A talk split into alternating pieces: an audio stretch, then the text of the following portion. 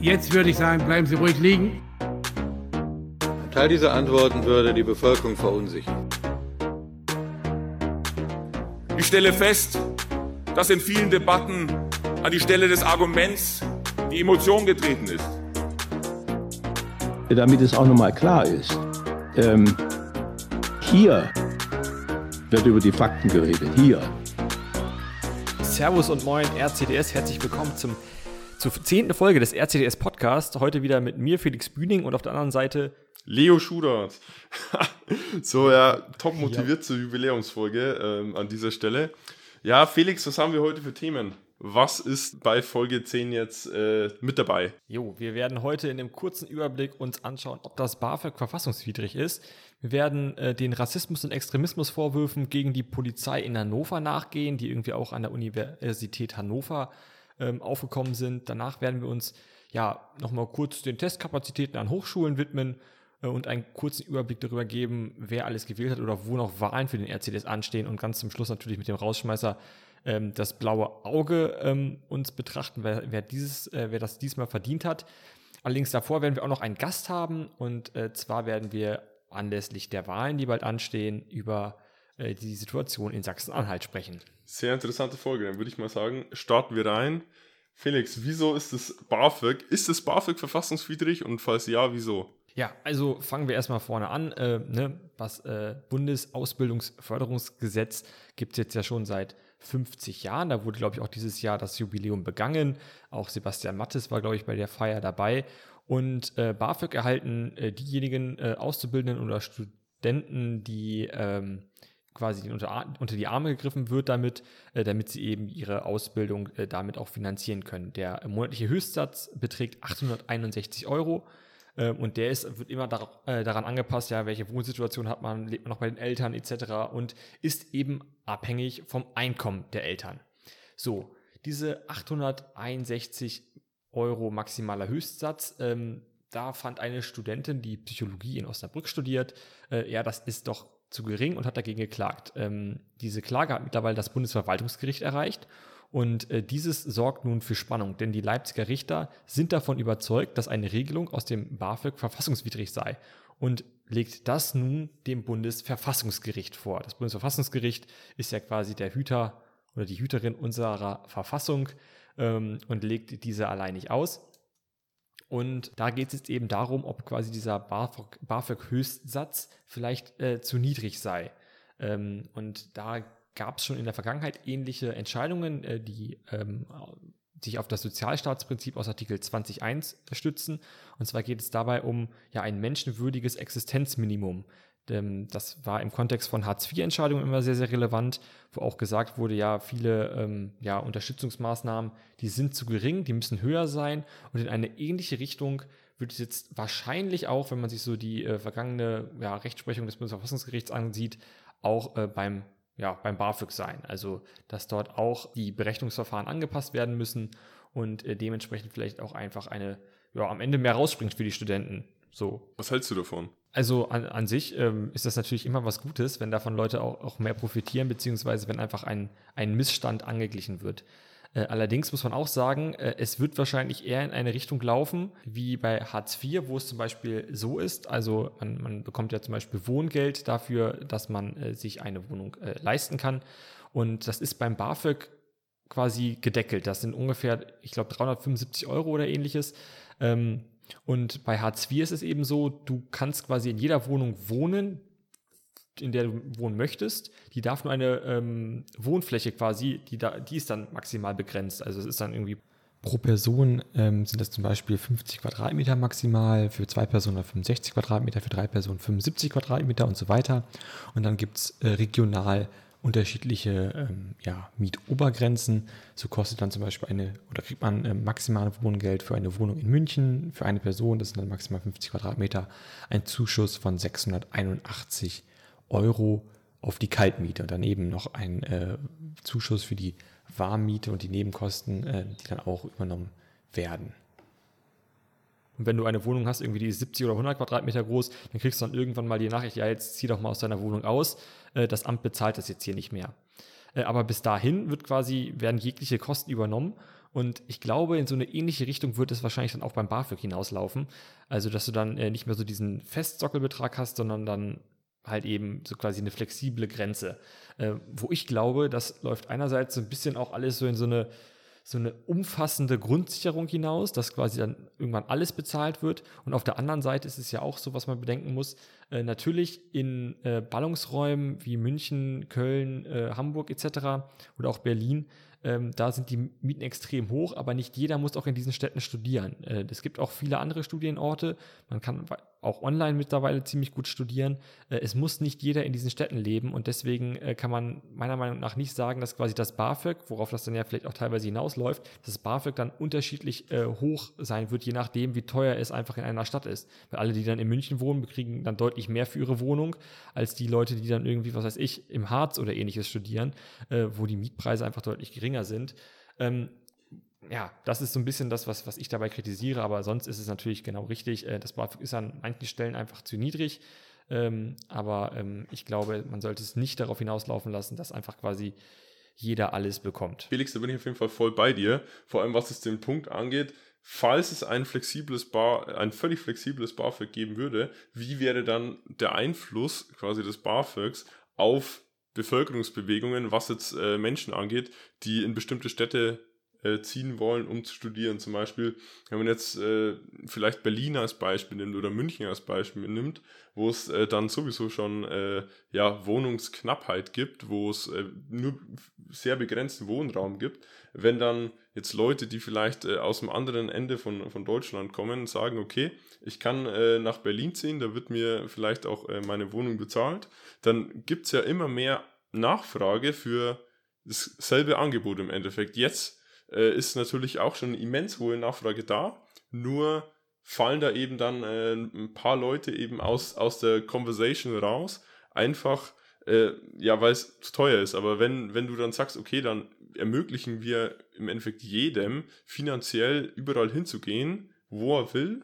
als Staat, dann sehe ich da auch ehrlicherweise große Probleme für den Wohnungsmarkt, weil dann wird es auch natürlich, wenn es Regionen gibt, die den starken, jungen Bevölkerungszustrom erfahren, wird es dann auch umso mehr Regionen geben, bei denen sich die Leute vielleicht jetzt denken, okay, hier ist es günstig oder so und kosten-nutzen-mäßig halte ich sie vielleicht gut aus oder passt es mir. Ich würde zwar eigentlich lieber gerne in Berlin, weil ich finde Berlin ziemlich geil oder ich finde München geil oder Hamburg, aber macht halt einfach Sinn, jetzt so in der jetzigen Phase meines Lebens vielleicht noch hier zu bleiben oder vielleicht noch zu Hause zu bleiben, vor allem jetzt was ländliche Regionen angeht.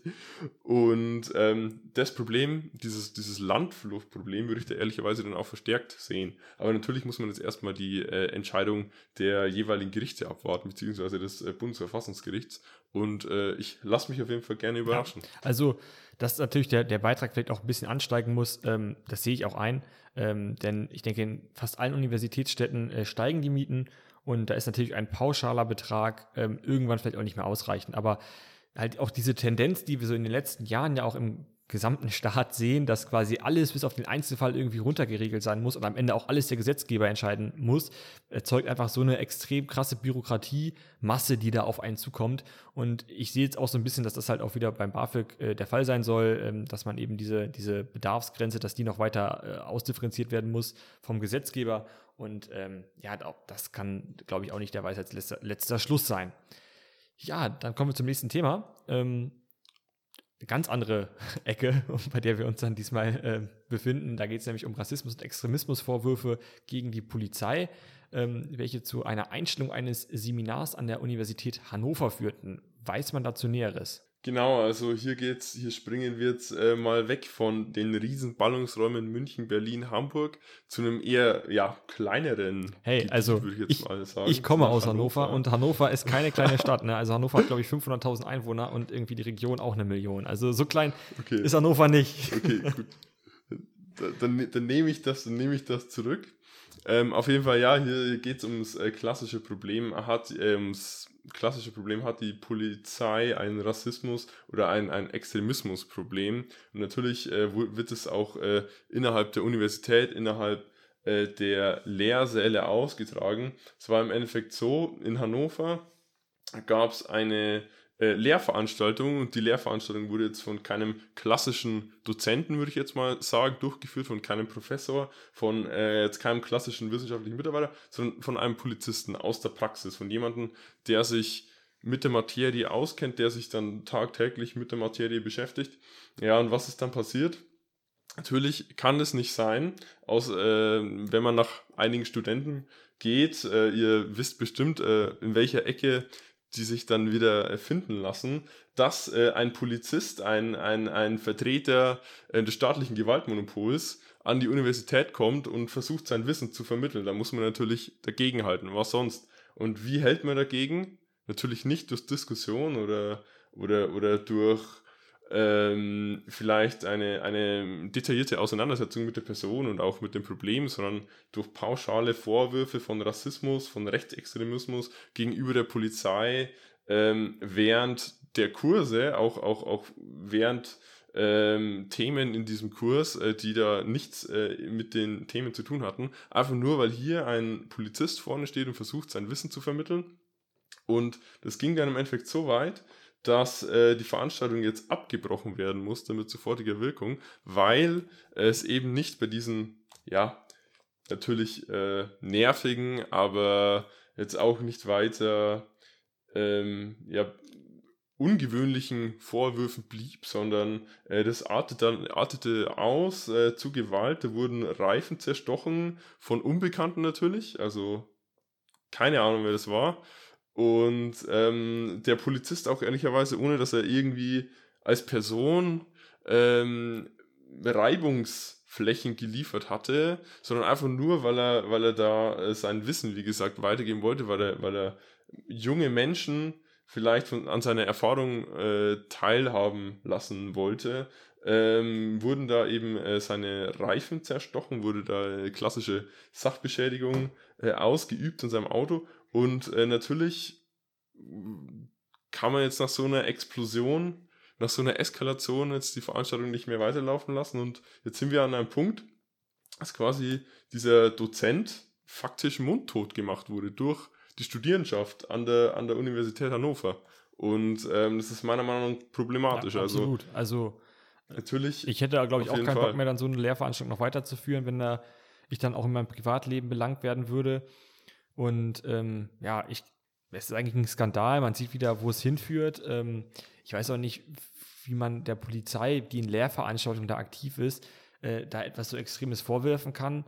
Das ist ja noch nicht mehr, der Zusammenhang besteht ja da noch nicht mehr. Es ging ja noch nicht mehr um irgendwelche Lehrinhalte oder ähnliches. Man kennt das Problem ja auch schon in der Vergangenheit irgendwie, wenn die Bundeswehr nun mal beim Traktor auf den Tür dann dabei ist oder irgendwie da einen Stand hat und wirbt, da rennen ja manche Asten auch auf die Barrikaden.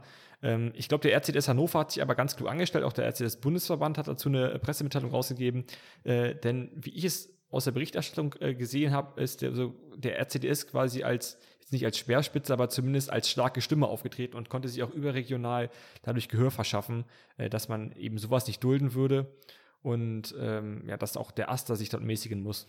Auf jeden Fall. Also es kann nicht sein, dass man durch sein Verhalten irgendwie Gewalt gegen Polizisten und Gewalt gegen Dozenten legitimiert oder vielleicht sogar befördert oder egalisiert im Endeffekt. Und da ist auf jeden Fall der AStA aufgerufen, da Stellung zu beziehen und da muss man auch als Zivilgesellschaft Courage zeigen und sagen, ja Freunde, ihr könnt gerne eure Meinung sagen und ihr könnt gerne auch auf Extremismus, Rassismusprobleme in jetzt Strukturen wie zum Beispiel der Polizei hinweisen oder der Bundeswehr hinweisen, wenn es solche gibt und wenn es dazu Anlass gibt, aber ihr könnt euch da jetzt nicht so aufführen und irgendwelche Menschen, die versuchen, euch irgendwas beizubringen, also wie gesagt, es ist ja auch freiwillig, es muss ja niemand die Universität besuchen, wir sind ja nicht mehr in der Schule, da hingehen und einfach irgendwelche Sachen kaputt machen, so wie alt sind die Leute, 12 oder 8 oder so, dass man sich nicht anders wehren kann oder sich nicht anders artikulieren kann und es dann auch nicht auf sich belassen kann. Also man hätte auch genauso sagen können, okay, dann ist es jetzt einfach so, dann müssen wir es jetzt hinnehmen oder so, oder wir versuchen das jetzt quasi aus unserer Bubble auszuschließen, dass es uns selbst nicht stört oder nicht belästigt, aber nein, man macht dann genau das Gegenteil und lässt dann so eine Lage eskalieren und es ist meiner Meinung nach gefährlich. Jo, Und damit kommen wir mal zu kürzeren Meldungen, und zwar nämlich das eine, was auf jeden Fall erwähnenswert ist, ist auch ein Thema, über das wir, oder was wir schon längst gefordert haben, auch hier im Podcast, und zwar, dass es mehr Testkapazitäten für Studenten geben solle. Da ist jetzt auch so ein bisschen mehr der öffentliche Fokus drauf geraten, natürlich neben den Schülern, dass auch die Studenten mal von dieser Krise, ja, die ja darunter auch genauso gelitten haben oder auch vielleicht sogar stärker als manch anderer, weil eben viele Studenten alleine wohnen und dort ist eben das Problem der Einsamkeit noch viel stärker ausgeprägt. Und ja, da ist es einfach mal erfreulich, dass jetzt der Deutsche Hochschulverband da mal ein bisschen stärker den Fokus draufgelegt hat, da ein bisschen Werbung gemacht hat, dass eben die Testkapazitäten an Hochschulen hochgefahren werden sollen. Also die Meldung ist jetzt auch schon ein paar Wochen älter, deswegen ist man da quasi mit der Forderung nach Impfungen auch noch nicht so schnell. Aber denn Umfragen haben zum Beispiel ergeben, dass die wenigsten Bundesländer eine Teststrategie haben für die Testung oder Impfung von Studenten. Das sind, glaube ich, nur Bayern, Brandenburg und das Saarland.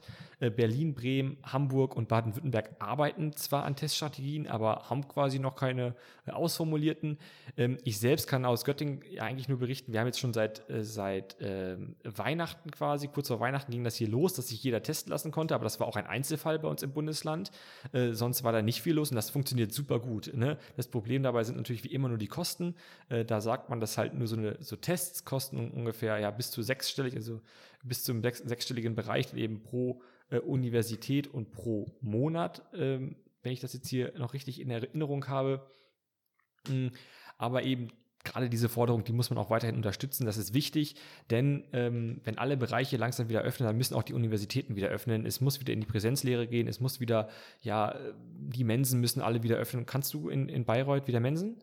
Ja, also bei uns geht's natürlich in beschränktem Ausmaß, aber draußen ist auf jeden Fall okay, würde ich jetzt mal so sagen. Ich war ehrlicherweise jetzt auch einige Wochen nicht mehr in der Uni, sondern habe wirklich das Online-Studium auch mal genossen und mir dann meine Freiheiten genommen. Aber bei uns in Bayreuth geht's echt gut. Also die Inzidenz ist auch wieder stabil bei, ich meine, 12. Und von dem her, auch was Außengastronomie angeht und Treffen mit anderen Leuten, geht es wieder aufwärts. Ja, wie du schon sagtest, das liegt meistens am Geld und ist natürlich, da fallen natürlich die Universitäten hinten runter. Da sind wir natürlich leider wie immer, wir haben es ja schon das ein oder andere Mal angesprochen. Und genau das ist es halt. Aber wenn man gerade ganz unten ist, und das sehe ich ja auch ein, ne? Also, in ein paar Tagen können sich quasi alle auf die auf die Warteliste setzen lassen, aber solange das quasi noch nicht der Fall ist, dass alle auch wirklich geimpft werden können, das ist ja noch bis Ende Juli, sagt man auch so, der Fall, und die Studenten sowieso ganz unten stehen, das ist ja auch in Ordnung, ne? Man ist jung, man ist nicht so das große Risiko oder man ist nicht so gefährdet, das Risiko ist für einen selbst nicht so hoch, aber dann muss es doch irgendwie der Weg sein, dass man zumindest auf dem Campus zum Beispiel Testkapazitäten vorhält, dass man dort eine Teststation hat, und sei es, wenn es dann nicht mal einer von der Uni ist, sondern irgendwie eine öffentliche oder sowas, damit die Studenten einfach dorthin gehen können, sich testen lassen können und dann ist alles gut und dann können sie ihre Sachen machen. Aber ja, das fehlt und das sollte man mal reinbringen. Auf jeden Fall, ja. Auf jeden Fall. Vor allem jetzt im Sommer. Dann, Leo, was kannst du noch so aus den RCDS-Gruppen berichten? Ja, es ist wieder Wahlzeit, ihr kennt es ja selbst, wir hatten auch schon unsere Folge, unsere Spezialfolge zur Wahl in Kiel. Also Kiel ist natürlich nicht nur ist nicht der einzige Universitätsstandort, an dem es wie immer regelmäßig zu Wahlen kommt. Wir haben in Oldenburg schon eine Wahl gehabt. Der RCDS Oldenburg ist wieder im Senat. Glückwunsch an dieser Stelle. Auch der RCDS Saar ist im Senat, ist sogar erneut die stärkste Kraft. Also wir haben es auch schon berichtet. Da musste ja die Wahl aufgrund von Fehlern wiederholt werden. Aber der RCDS Saar hat sich dann natürlich auch sehr gut profilieren können. In Stuttgart stehen Wahlen an, in Darmstadt stehen Wahlen an, in Kiel, in Münster, in Bayreuth, an meiner Heimuniversität stehen Wahlen an, also Welt in RCDS, in Regensburg, in Düsseldorf, in Erlangen, in Halle, in Konstanz, in Eichstätt und in Heidelberg genauso. Und wir sind gespannt auf das Ergebnis. Genau. Und von dem her würde ich sagen, das war's jetzt mit unserem informativen Teil, mit unserem rein informativen Teil, um das jetzt mal so anzumerken. Ich würde auch gleich weiterleiten Ja, Felix, gehen wir ins Interview, oder? Ja, und damit kommen wir dann direkt zu unserem Interviewteil. Damit wollen wir uns beschäftigen mit der Landtagswahl in Sachsen-Anhalt, denn am Sonntag, am 6.6. Sind 1,8 Millionen Sachsen-Anhalter aufgerufen, zur Wahl zu gehen. 449 Kandidaten stehen für 22 Parteien zur Wahl und parallel werden auch noch ein paar Landratswahlen und Bürgermeisterwahlen stattfinden. Ja, und wir freuen uns, dass eine von diesen 1,8 Millionen wahlberechtigt bei uns ist, und zwar die Miriam Taufenbach. Moin Miriam. Hallo, ihr zwei. Ja, erzähl doch mal kurz was über dich. Wer bist du? Was machst du so? Was studierst du? Ja, ich bin die Miriam. Ich studiere Politikwissenschaft und Wirtschaft in Halle an der Saale. Jetzt bin ich schon 3,5 Jahre hier, bin 22 Jahre alt und bin im März zur RCDS-Landesvorsitzenden gewählt worden. Davor war ich in der Gruppe Halle aktiv. Ja. Hi Miriam, auch herzlich willkommen von meiner Seite und schön, dass du da bist. Du hast ja gerade schon erwähnt, du bist Landesvorsitzende in Sachsen-Anhalt, so getreu dem Motto Reasons Why RCDS. Wie bist du eigentlich damals zum RCDS gekommen? Tatsächlich, also ich habe schon immer Nähe zur CDU gehabt, familiär bedingt, und war dann in der JU und habe darüber ein paar Leute auch im RCDS kennengelernt, und so bin ich dann mehr oder weniger zur Hochschulwahl da reingerutscht, und so kam das dann, dass auf der Suche nach neuen Landesvorsitzenden, weil das in Sachsen-Anhalt tatsächlich ein bisschen schwierig war, ich dann gesagt habe, okay, dann nehme ich das Ganze in die Hand. Ich will das hier wieder aufbauen, ich will hier den Landesverband wieder stärken, und so kam das dazu, dass ich gewählt wurde. Ja, und eure Gruppen machen ja auch einen positiven Eindruck. Also ich habe letztens den Wahlkampf vom RCDS Halle mitverfolgt. Das war echt ein starker Auftritt, muss man einfach sagen. Also vom Design her, aber auch mit Musik untermalt, echt klasse. Aber wir wollen jetzt mal zum Thema kommen, und zwar zur Wahl bei dir im Bundesland. Der Spitzenkandidat der CDU ist der Rainer Haselhoff. Der ist ja jetzt nicht in die Kritik geraten, beziehungsweise er selbst, sondern die CDU in der Vergangenheit schon.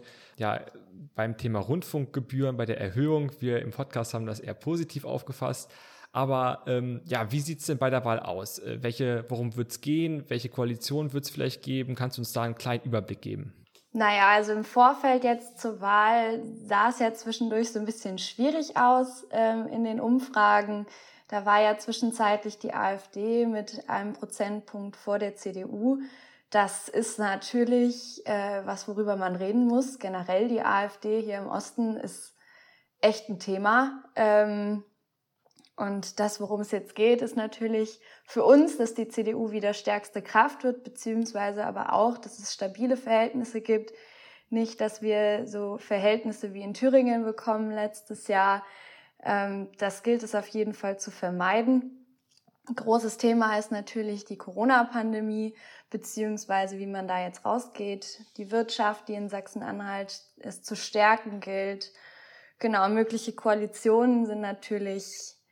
Also jetzt gerade haben wir Kenia, möglich wären je nachdem auch Jamaika oder Deutschland, weil Grüne, SPD und FDP recht gleich auf sind. Die FDP ist gerade nicht im Landtag, und wenn die einziehen, liegen sie momentan bei etwa 8%.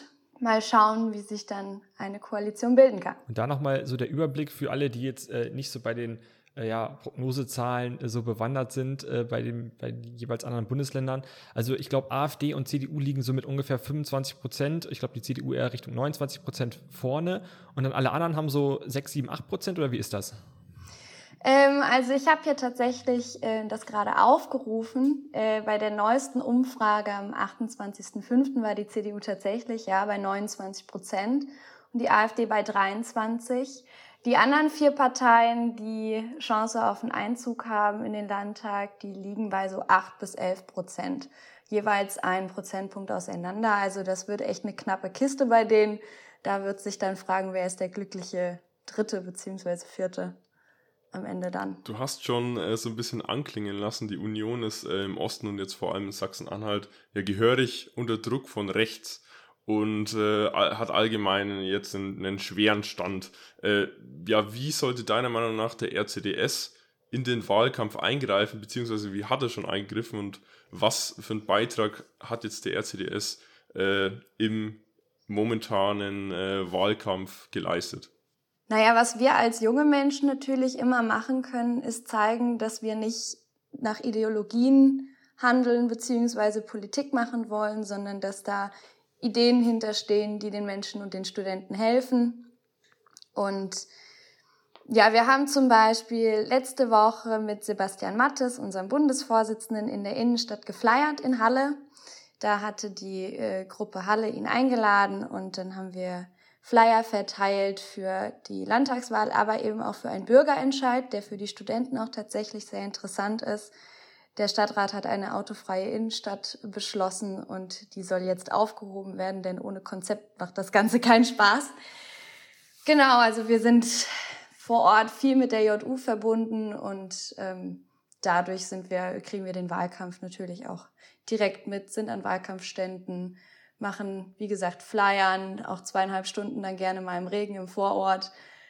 Ja, so ist das und mehr geht natürlich während Corona nicht wirklich. Große Wahlkampfveranstaltungen sind leider nicht zu realisieren oder nicht in dem Maße zu realisieren. Von daher die kleinen Dinge, die wir machen können, die machen wir und die machen wir auch gerne. Du hast gerade schon angesprochen, ihr wart auch in den Vororten aktiv. Wie sieht das so in der Struktur aus? Wo werden die Wahlen gewonnen? Ich glaube, Sachsen-Anhalt ist auch eher ländlich geprägt. Und wie ist das dann so, die Rolle von euch Studenten innerhalb der CDU? Macht ihr dann quasi eher so die Städte und die anderen so den ländlichen Raum? Und was ist dort wichtiger? Also Sachsen-Anhalt ist ein sehr ländliches Bundesland. Abgesehen von Halle, Magdeburg haben wir noch Dessau-Roßlau. Und viele andere Städte, die den Namen verdient haben, gibt es nicht wirklich. Und natürlich mit den Hochschulstandorten bzw. Universitätsstandorten Halle, Magdeburg hat man da natürlich einen Fokus auf die Städte im RCDS. Wir haben eine Gruppe in Wernigerode im Harz, da ist es auch recht ländlich, aber da macht größtenteils die JU dann den Wahlkampf in den ländlichen Gebieten, weil die dort auch recht stark vertreten ist, weil natürlich konservativere Parteien auf dem Land klassischerweise besser ankommen als in der Stadt. Dann ist euer Hauptgegner dann auch die Grünen oder sind das die Grünen oder ist es dann auch in der Stadt die AfD? Die Grünen haben in Sachsen-Anhalt tatsächlich recht wenig zu sagen. Der Hauptgegner, sage ich jetzt mal, ist tatsächlich die AfD, auch in den Städten, aber vor allem auch auf dem Land. Das könnte interessant werden, welche Direktwahlkreise da unter Umständen geholt werden von der AfD. Da gibt es manche Gebiete, wo das schon wirklich schwierig ist, aber wir haben eine starke, stabile CDU. Wir haben in den letzten 5 Jahren viel geschafft. Haselhoff ist ein stabiler Ministerpräsident. Gerade die Verhinderung der GEZ-Erhöhung hat, glaube ich, der CDU hier nochmal einen guten Schub gegeben. Ich bin in guter Hoffnung für das Wochenende. Ich denke schon, dass das gut ausgehen wird für uns. Wie sieht dann die Studentenschaft in Sachsen-Anhalt aus? Also du meintest schon, die Grünen haben eher weniger Einfluss. Also bei uns in Bayern ist es ja so, dass das Universitätsstandorte und auch Universitäten selber eher links sind. Also traditionellerweise ist es bei euch dann ähnlich oder ist es ganz anders? Doch, also wir haben definitiv eine linke Studentenschaft. Ich kann jetzt primär nur von Halle sprechen, vor allem an meiner Fakultät, der Philosophischen Fakultät mit Politikwissenschaft, ist das natürlich echt sehr links geprägt, natürlich auch sehr grün geprägt, wenn auch die Linke dort stärker vertreten ist. Wahrscheinlich auch einfach historisch bedingt hier in den neuen Bundesländern. Ja, der Stura und andere Studentengremien sind auch alle sehr linkslastig, aber das, was wir machen können, ist, die Unentschiedenen zu motivieren, die ideologiefreie Politik, sich dafür zu entscheiden und ich glaube, dafür steht ja auch der RCDS. Das kriegen wir auch in der Zeit sehr gut hin. Ihr wart jetzt schon einmal flyern, aber habt ihr noch weitere Aktionen innerhalb der Universität, sage ich jetzt mal, gemacht? Insbesondere in Corona-Zeiten ist das natürlich ziemlich schwierig, aber hattet ihr da irgendwas am Laufen? Nein, hatten wir leider nicht, da momentan es überhaupt keine Präsenzveranstaltungen gibt. Ich kann mich nicht erinnern, wann ich das letzte Mal in der Universität war, genauso wie meine Kommilitonen und RCDS-Freunde. Das ist leider echt ein Problem. Man sieht die Leute nicht, man kann nicht auf die Kommilitonen zugehen. Aber die Wahlkampfstände, die wir machen, die sind recht zentral, auf dem Marktplatz zum Beispiel. Und da kommen dann auch viele Studenten und junge Leute vorbei, die man dann auch dort ansprechen kann. Mal eine persönliche Frage von mir nebenher, nur so organisatorisch bei so einem Wahlkampfstand. Muss man das jetzt eigentlich heutzutage immer anmelden, damit das Gesundheitsamt dann nicht irgendwie 5 Minuten später auf der Matte steht und einen da wegscheucht und sagt, ja hier Corona hin und her, Abstand halten und ähnliches? Also soweit ich weiß, mussten die tatsächlich angemeldet werden. Wir haben dann Zeit und Ort zugeordnet bekommen. Da aber mittlerweile zum Beispiel auch die Maskenpflicht in der Innenstadt aufgehoben ist, ist das für uns natürlich eine große Erleichterung. Man kann auch wieder ohne Test einkaufen gehen. Das heißt, die Stadt ist auch wieder voll. Aber wir hatten noch, also einmal fuhr Polizei vorbei, aber die haben nichts gemacht. Also das ist zum Glück kein Thema mehr. Du hast schon gesagt, die Maskenpflicht ist jetzt in der Innenstadt gefallen. In den letzten Wochen gab es ja immer wieder Lockerungen, immer stärkere Lockerungen. Ist es euch im Wahlkampf irgendwie aufgefallen? Hat das einen Einfluss auf den Wahlkampf? Oder sagst du, okay, das kam jetzt zu kurzfristig, das tankiert jetzt die Umfragen und die Ergebnisse ehrlicherweise nicht mehr? Oder anders gefragt, ne, ist quasi die Partystimmung nach Corona, Post-Corona schon eingetreten in Sachsen-Anhalt? Also wenn man auf die Straße geht und gerade bei dem guten Wetter, was wir gerade haben, mit hier über 25 Grad, merkt man schon, den Leuten geht's deutlich besser. Es sind mehr Leute auf der Straße. Die Wahlkampfstände waren jetzt sehr spontan organisiert, da das bis letzte Woche noch alles so ein bisschen auf der Kippe stand, ob das möglich ist. Davor wurde tatsächlich eigentlich nur geflyert und online auf Social Media alles rausgehauen, was man irgendwie konnte. Aber natürlich, gerade als CDU erreicht man die Wähler, die man erreichen möchte, am besten auf der Straße. Und dementsprechend haben wir jetzt in der letzten Woche noch ganz viele Live-Wahlkampfaktionen geplant. Sofern man sie überhaupt noch erreichen kann, weil ja auch der Briefwahlanteil soll ja immens hoch sein bei den aktuellen Corona-Wahlen, sage ich. Ich benenne sie mal so. Zum Schluss können wir noch mal kurz auf die Inhalte kommen, vielleicht auch die bei der Wahl eine Rolle spielen. Und da ist aus studentischer Sicht immer sehr, sehr interessant, ob die Themen Bildung und Forschung eine besondere Relevanz haben. Ist das in Sachsen-Anhalt der Fall oder im Wahlprogramm der CDU? Tatsächlich ja. Also wir haben in Sachsen-Anhalt 7 Hochschulen, davon sind 2 Universitäten. Und in Sachsen-Anhalt, wie man so schön sagt, liegt ja auch eine Wiege der europäischen Kultur mit dem Bauhaus in Dessau oder mit der Theologie in Wittenberg durch Luther. Also das ist schon, das merkt man schon, dass da ein Fokus auch drauf gelegt wird. Und Ziel der CDU ist es tatsächlich, dass es langfristig eine Exzellenzuniversität hier im Land gibt. Also das wäre dann entweder Halle oder Magdeburg. Derzeit ist es mit den Universitäten ein bisschen schwierig mit der Finanzierung. Da müssen die Universitäten jetzt leider reagieren. Auf welche Art und Weise ist noch nicht ganz klar. Aber sie wollen auf jeden Fall anpacken. Die CDU will anpacken. Und das geht dann zum Beispiel mit der Stärkung des Mitteldeutschen Universitätsbundes Halle an Leipzig oder also, dass man einfacher Klausuren auch an anderen Standorten schreiben kann, sich quer bewerben kann bei den 3 Universitäten.